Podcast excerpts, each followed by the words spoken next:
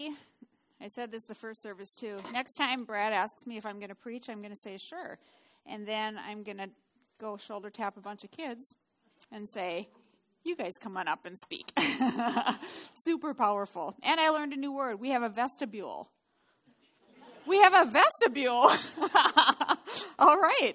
In the vestibule. well, good morning. It's good to be here with you this morning. If we haven't met, my name is Shar, and I am the family life pastor here, and I've been in that role for a little over a month. Um, but I'm not new here. I've spent the last little over 10 years serving as the Care and Connect pastor. So I'm looking forward to a new thing here, and I'm not just in my role, but in the building and in so many other things that are happening. Um, Alpha on Wednesday nights, there's a lot going on at this place. It is so exciting to be here at this church right now in this season. Um, I feel like we should sing, It's a beautiful day in the neighborhood, a beautiful day. it is snowing, and we are leaving to go camping on Wednesday. Yes. So I get to share with you this morning because Pastor Brad and I spent the, the first few days, Monday through Wednesday of this week, at a pastor retreat. And he decided to tack on a few extra days and spend some time reading and praying and studying. So that's an excellent use of time for our pastor. So grateful he had that time. We just have wrapped up a five week series called Bless that focused on practical ways to love other people in Jesus' name. I don't know about you, but as a result of that series, I personally made a couple of decisions. Decisions that took me out of my natural rhythm, my comfort zone, and resulted in my taking steps to intentionally bless someone who's difficult in my life. Um, God is good. God is good. So, this morning marks the beginning of a new series that's going to take us through the next four weeks or so, and it's titled Prayer colon Life. So, in the next few weeks, we're going to be talking about ways that prayer intersects with our daily life. Before I start, I just want to say one thing that came to me yesterday, and I asked his permission to call him out. Kevin Zanker, can you either raise your hand or stand? So, Kevin Zanker did something last week. He ran the Twin Cities Marathon. I know there are a number of people in this room who ran the Twin Cities Marathon.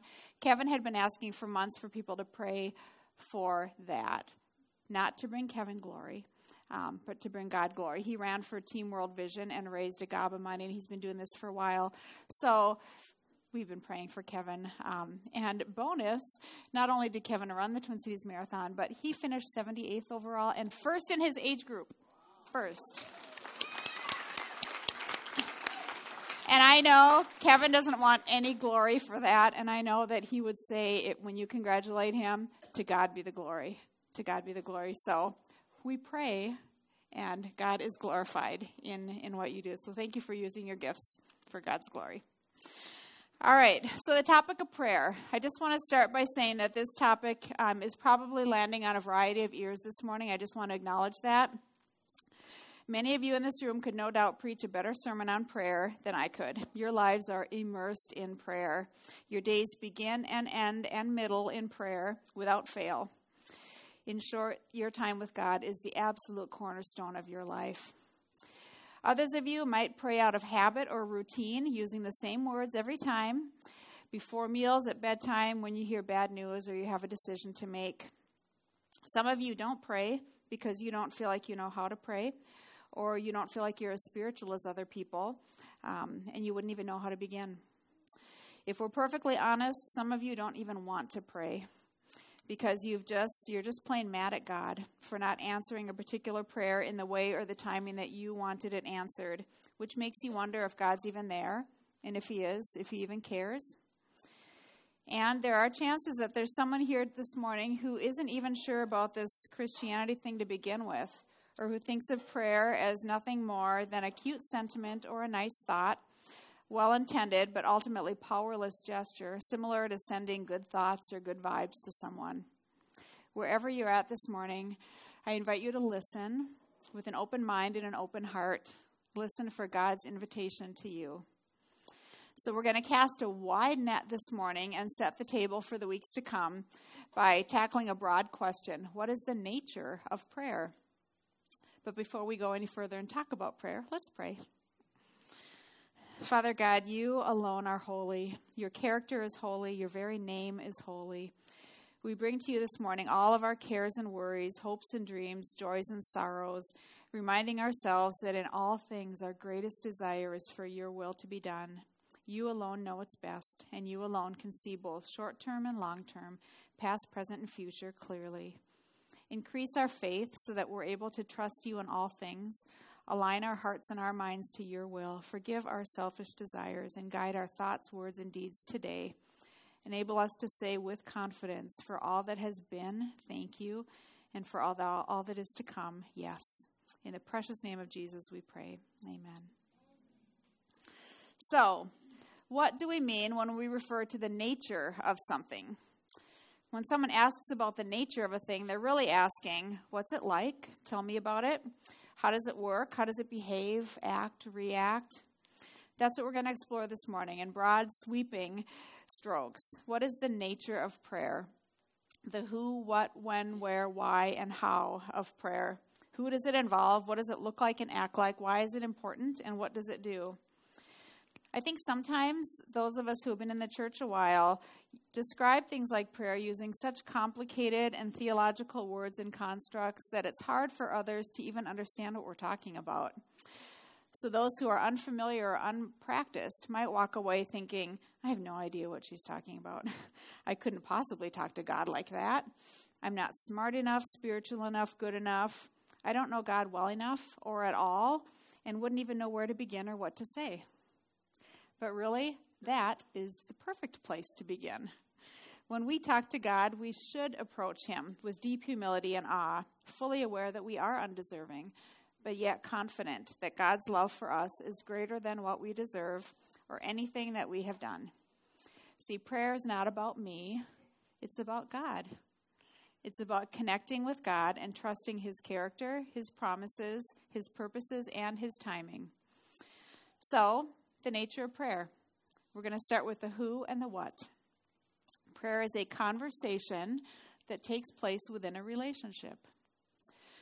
So, to start, a few thoughts about relationships. I want you to think for a moment about your closest friend, your best friend. Okay, you've got that person in your head. Have you spoken to that person in the last year? The last month? The last week? Maybe this morning? Why? Why do we talk to someone on a regular basis? What would it tell me about your relationship with your friend if I learned that you hadn't spoken in years, or months, or weeks? It's just natural to talk to your closest people regularly, isn't it? Nobody has to tell you to call so and so or encourage you to spend time together because you just plain want to. What would happen if you didn't talk to your husband, your wife, your child, your roommate, or a dear friend on a regular basis? What would that relationship look like in a month, a year, or 10 years? Many of you know that I grew up in Duluth, so it was a treat for me that the retreat I was at this week just happened to be in Duluth. So, in between retreat stuff, I was able to sneak in dinner and a hike with my son, our son, coffee. coffee with a college friend and a few hours with two of my oldest friends who date back to kindergarten and second grade. So, on one hand, time with these dear old friends is easy. We go way back and we have shared so much of life together. But on the other hand, so many years have passed since we saw or talked with each other on a regular basis that the conversation remains somewhat surfacey when we only have a short amount of time together. It's full of catching up kinds of things. And don't get me wrong, those are precious conversations, but they're different from the conversations that I have with people that I regularly rub shoulders with on a regular basis. Frequency of conversation and shared life together make a difference, don't they? Well, the same is true of our relationship with God. The amount of time that we spend with Him makes a difference. If we only talk to Him occasionally and don't share daily life with Him, our relationship won't grow. Other voices will take over and we'll miss out on the gifts that come from aligning our hearts, minds, and lives with God. Here's God's desire for us. In Zechariah chapter 13, we read, They will call on my name and I will answer them. I will say, These are my people, and they will say, The Lord is our God. We will call on God and he will answer. That's conversation language, where both parties speak. God's desire is that we claim our identity as His people, and He will walk beside us as our God, promising to be present with us, to talk with us, to walk with us daily, to be the centerpiece of our lives. He longs to be our confidant, our support, our strength, our cheerleader, the one whose shoulder we can cry on, and the one whose ears we can vent to. And oh, what a sweet reality that is. Once God is a daily part of your life, and you're in the habit of both speaking and listening to Him, you will come to recognize His voice in the most intimate of ways, and you will long for those precious times alone together. Your day will be off if you leave Him out of it, and that's best case scenario. So, in the simplest of terms, this is what prayer is it's a conversation between a human being created in the image of the living God and the creative, ever present, all knowing, perfectly loving, living God of all that there is. We're talking about real people talking to a real God. It's a two way conversation between two knowable and nameable entities. It's a conversation that takes place in the context of a relationship that grows and deepens over time. So, does that mean that only people who are fully committed and identified as God's people can pray? Absolutely not. Because the truth is, every single human being is created by God in the image of God and is deeply loved by God.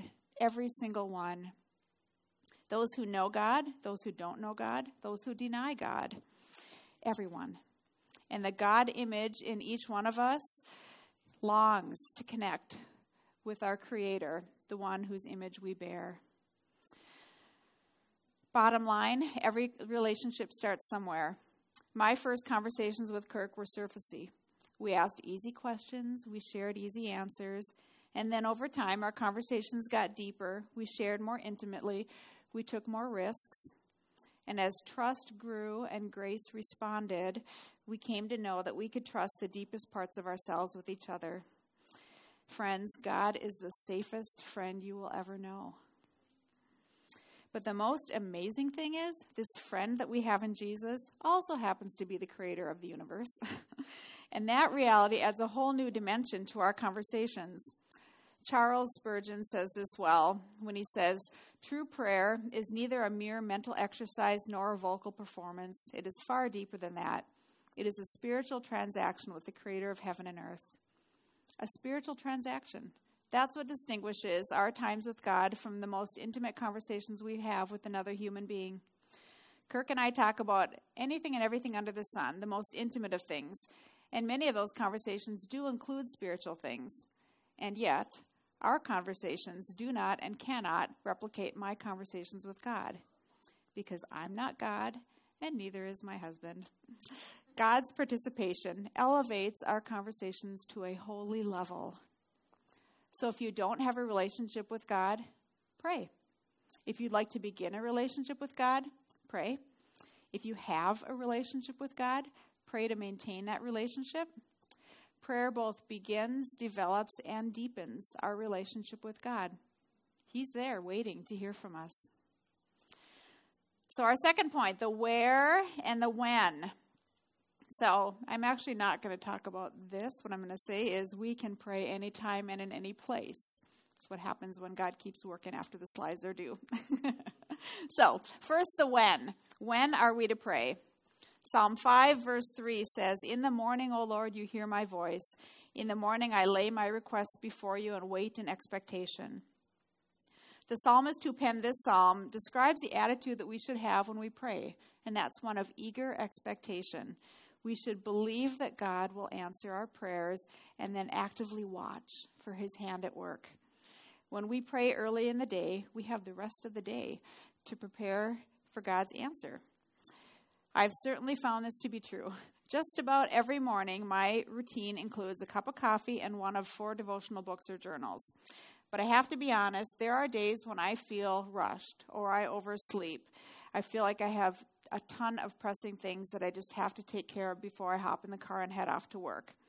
So, on those days, I don't get my time with God like I should, and I feel it. Those are days that begin with my feeling scattered, and the day often remains that way. By contrast, the days that begin with God leave me watching and waiting, expecting and looking for opportunities that God will provide. What a difference. But we're not just to pray in the morning and then call it a day. We're to pray without ceasing all throughout the day. Ephesians 6, chapter, verse 18 says, And pray in the Spirit on all occasions with all kinds of prayers and requests. On all occasions. All. There's nothing too big to bring to God, and there's also nothing too small. I came across a quote by Ray Stedman that speaks to this much more eloquently, eloquently than I can. Ray says, How many days, how many times each day do you have a need? How many times do you lack? That is the number of times you ought to be praying. Whenever there's an awareness of need, that's an opportunity to let the heart, the thought, the voice, whatever form prayer may take, lift immediately to God and say, Lord, be merciful. God, meet this need. My hope, my help, my everything is in you for this moment. It does not matter whether it is only tying your shoes or washing the dishes or writing a letter or turning out a paper or making a telephone call. Whatever the need, that is the season for prayer. So, when do we pray? As often as we can. And now, the where. Where are we to pray? So, for my entire childhood, church took place in a beautiful old limestone building that my parents, grandparents, and great grandparents had attended and followed a familiar liturgy words that I had proudly memorized by middle school. At home, my family prayed at the appropriate times, often reciting the same memorized prayers at meal times and at bedtime. It was a wonderful foundation, and these words still come to mind often. But then, when I was 21, I spent a summer working at a Bible camp in Kalispell, Montana, just south of Glacier National Park. To say that that is a beautiful part of God's creation is a vast understatement. It was there, surrounded by breathtaking mountains and clear glacier lakes, that my experience with both worship and prayer exploded. Mind blown. Some of the most meaningful worship and prayer I've ever encountered were in that place, and it was much less formal and scripted than anything I had ever experienced before. Prayer was earnest and shared and deeply personal, totally unscripted. We served each other communion and washed each other's feet high up on a mountaintop.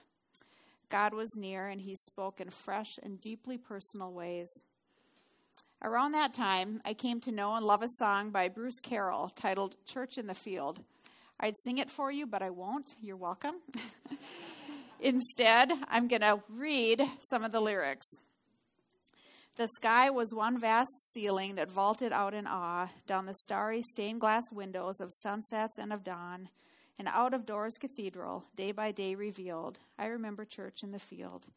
I prayed there without thinking. I worshiped from no pew, in flashing wild thunderstorms and roses fresh with dew. And to mysteries and music, always just concealed, I remember church in the field. Mere religion hadn't tamed me yet. My reverence was all real. I remember church in the field. I share this with you because that summer and these words marked a significant shift for me in my framework regarding where and when to pray. I came to know and to experience the freedom of prayer in spontaneous ways and in various places. In the middle of the woods, while driving to the laundromat early in the morning on a canoe in the middle of a lake, God became bigger to me that summer, bigger than church, bigger than devotion time, bigger than Bible study. He began to become personal to me, and I was learning I didn't need anybody else around in order to pray. I began to learn that my relationship with God was unique and that I could bring anything to Him at any time and in any place. And as my relationship with God deepened, my prayer life forever changed. So, where and when are we to pray?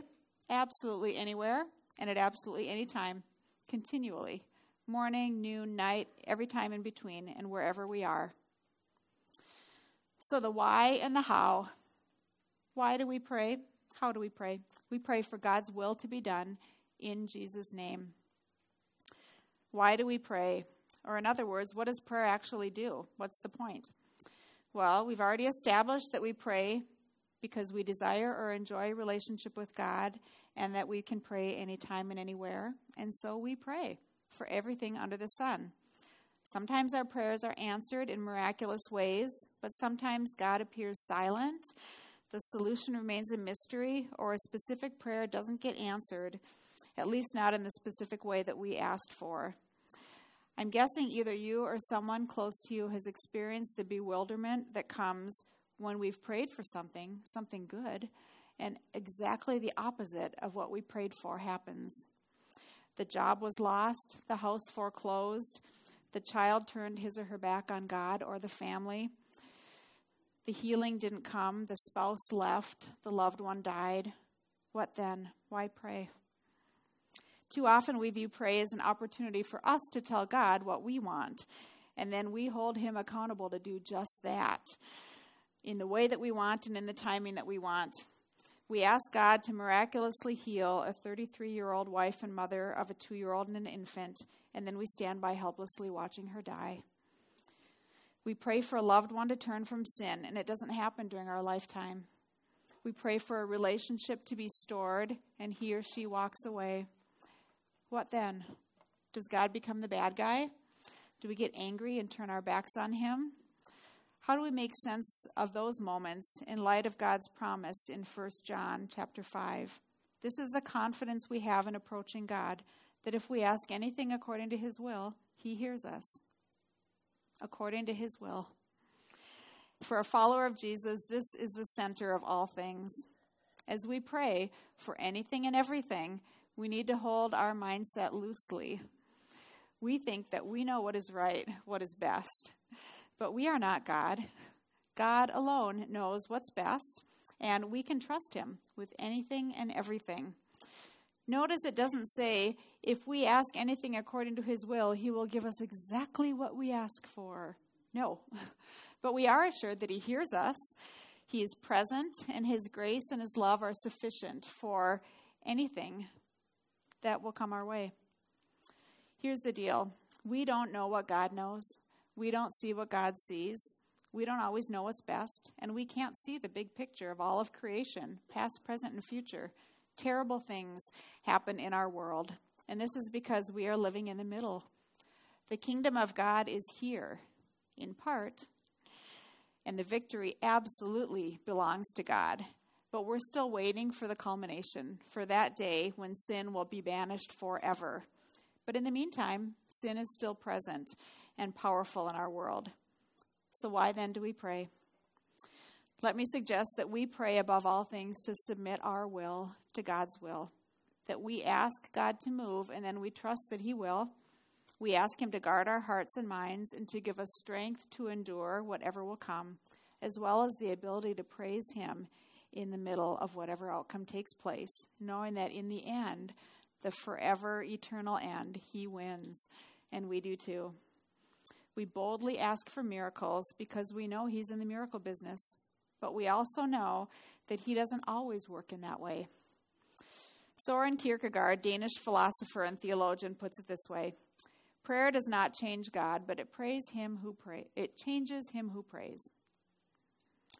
Prayer changes me molding my will into God's will. And that changes the world. But don't take my word for it. We need to look no further than Jesus to see that he both taught this and also modeled this. We read one day Jesus was praying in a certain place. When he finished, one of his disciples said to him, Lord, teach us to pray, just as John taught his disciples. He said to them, When you pray, say, Father, hallowed be your name, your kingdom come, your will be done. Give us each day our daily bread. Forgive us our sins, for we also forgive everyone who sins against us, and lead us not into temptation. So, why do we pray? To align our will with God's will, to align our minds with the purposes of God, for us individually and for the world.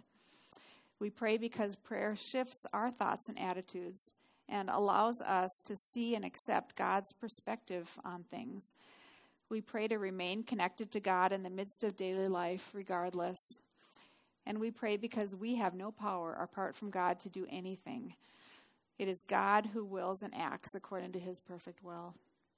Even Jesus, Son of God, God Himself, prayed in this way, knowing that He was heading toward a painful time of suffering and death. In Matthew chapter 26, we read, he, that's Jesus, went a little further and bowed with his face to the ground, praying, My Father, if it is possible, let this cup of suffering be taken away from me. Yet I want your will to be done, not mine. Do you hear that? Jesus begged God to provide another way, a way that didn't include suffering. And yet, he submitted his will to the will of the Father, and suffer he did. And in that suffering, God's perfect will was done, and everything was changed forever. So, a final comment regarding the how of prayer. How are we to pray? We pray in Jesus' name. Why? Because the name of Jesus is powerful. God's word is clear about the power to be found in the very name of Jesus. Philippians chapter 2 Therefore, God exalted him to the highest place and gave him the name that is above every name, that at the name of Jesus every knee should bow in heaven and on earth and under the earth, and every tongue acknowledge that Jesus Christ is Lord to the glory of God the Father. Lest you doubt the power to be found in, in the name of Jesus, listen to this story. I recently had a conversation with a friend, and she shared part of her story with me. Years ago, when she was a young wife and a new mom, she was physically assaulted in a parking lot in broad daylight just after she had buckled her baby's car seat into the back seat of the car. People who heard her cries and saw her struggle later said they thought it was a domestic and they didn't want to get involved. She was stabbed repeatedly with a drill bit. And based on what police later found out this man had done to another woman, she would likely have been raped and killed, but she wasn't, praise God. Why? Because in the midst of the struggle, and struggle she did, she looked this man in the eye and, in a strong voice, said the only thing that she could think of. She said, In the name of Jesus Christ, I command you to leave me alone. And the man stopped. He looked at her in bewilderment and he fled. Praise God. This is a true story, people. If you don't know what to pray, just say the name of Jesus. There is power in that name. So let me close with one final question What would happen if we don't pray? Matthew 26 says, Keep alert and pray, otherwise, temptation will overpower you. For though the spirit is willing enough, the body is weak. You see, apart from God, we are not able to withstand the temptations of the world. Our own will will increasingly find its way, and that is not a good thing. If we're not spending time talking with God on a regular basis, our relationship with Him will suffer. We'll miss out on His plans and purposes for our lives. We'll miss opportunities to experience God's peace, to receive and extend His grace, to participate in what He's doing in the world, and to fight the enemy of this world. As we close, let's review quickly where we've been this morning. The who of prayer is God and us in a relationship. The what of prayer is a conversation, a spiritual transaction. The when of prayer is always. The where of prayer is anywhere and everywhere. The why of prayer is that God's will be done. And the how of prayer is in Jesus' name. I'm going to close by praying a prayer written by Ray Stedman that captures my heart this morning. I hope it captures yours too. Let's pray. Holy Father, help us to take these words seriously this morning. They are not intended merely to entertain us or even to instruct us, but to change us, to set us free, to make us live, to turn us from weakness and emptiness and barrenness and fruitlessness into truth and life and joy and warmth and power. We ask now that each one of us may, in this quiet moment, begin to live a life of prayer. We have no other help, but you are fully adequate. On this we rest. In Jesus' name, amen. All right. Well, we don't just talk about prayer, we pray. And we have a team of folks who will be right over there in that little nook, ready and waiting to pray with you, for you, around you. So please don't leave here if there's something on your heart this morning that you would like to, to offer up to the Lord. And I am going to leave you with this benediction from Ephesians chapter 3. Now, to him who by the power at work within us is able to do far more abundantly than all we ask or think, to him be glory in the church and in Christ Jesus to all generations, forever and ever. Amen. God bless you. Have a great week. We'll see you next Sunday.